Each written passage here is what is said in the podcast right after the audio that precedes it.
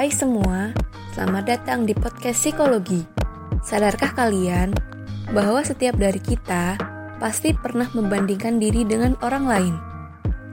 Biasanya, kita membandingkan diri kita dengan seseorang yang sebaya dengan kita atau yang kita anggap sama dengan diri kita.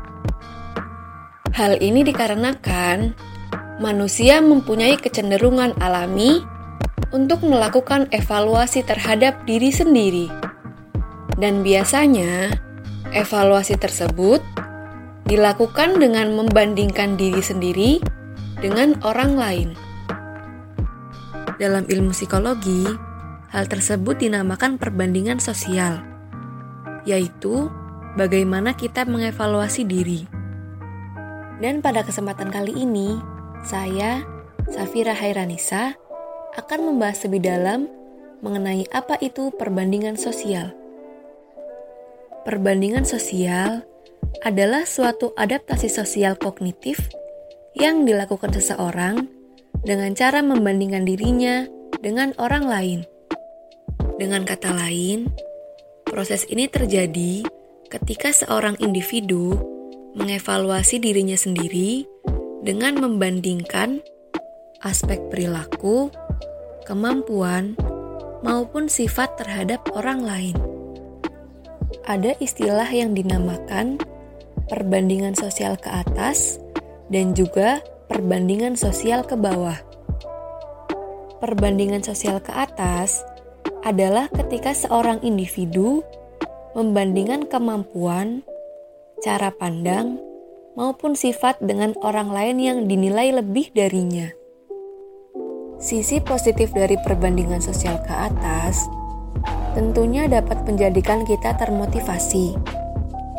Namun, jika hal ini dilakukan secara berlebihan, juga dapat menimbulkan efek negatif, seperti menjadikan kita memandang buruk diri sendiri atau inferior. Dan yang kedua, ada yang dinamakan perbandingan sosial ke bawah. Perbandingan sosial ke bawah ini adalah kebalikan dari perbandingan sosial ke atas tadi, yaitu membandingkan kemampuan, cara pandang, dan juga sifat dengan orang lain yang dinilai tidak lebih baik dari diri kita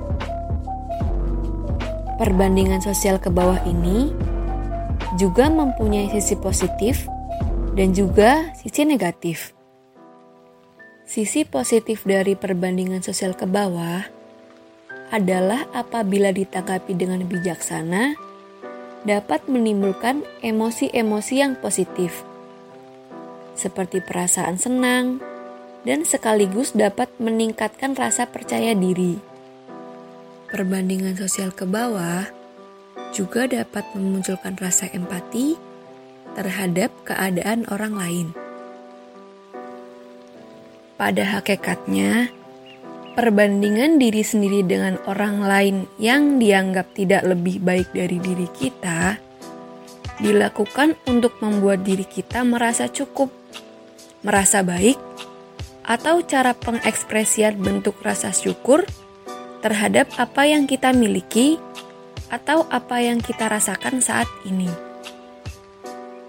Namun, apabila kita menanggapi perbandingan ini dengan cara yang salah dan berlebihan, dapat menimbulkan efek negatif, seperti menyebabkan ego terlalu tinggi dan rasa berbangga diri yang berlebihan.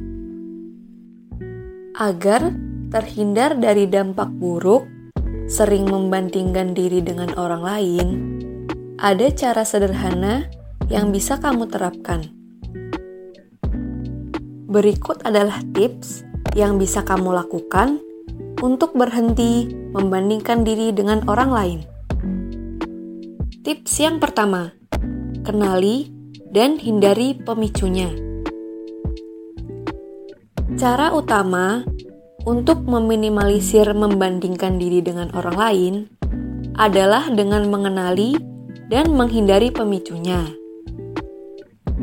Kita harus mengetahui situasi apa yang membuat diri kita bersikap demikian. Setelah itu, cobalah untuk perlahan-lahan membatasi atau menjauhi hal-hal tersebut. Tips yang kedua, biasakanlah berbicara positif kepada diri sendiri. Ketika ada hal yang memicu kamu untuk membandingkan diri, cobalah untuk mengabaikan pemikiran tersebut dan mulai biasakan berbicara positif kepada diri sendiri. Lalu, tips yang ketiga, tulis semua pencapaian sebagai bentuk apresiasi diri. Tulislah segala pencapaian yang telah kamu peroleh, mulai dari pencapaian besar hingga yang terkecil sekalipun. Mencatat semua pencapaian yang kamu raih dapat membuat kamu lebih menghargai dirimu sendiri, sehingga tidak lagi berpikir untuk membandingkan diri dengan orang lain. Kemudian, tips yang keempat, kamu pasti sering mendengarnya, yaitu bersyukur.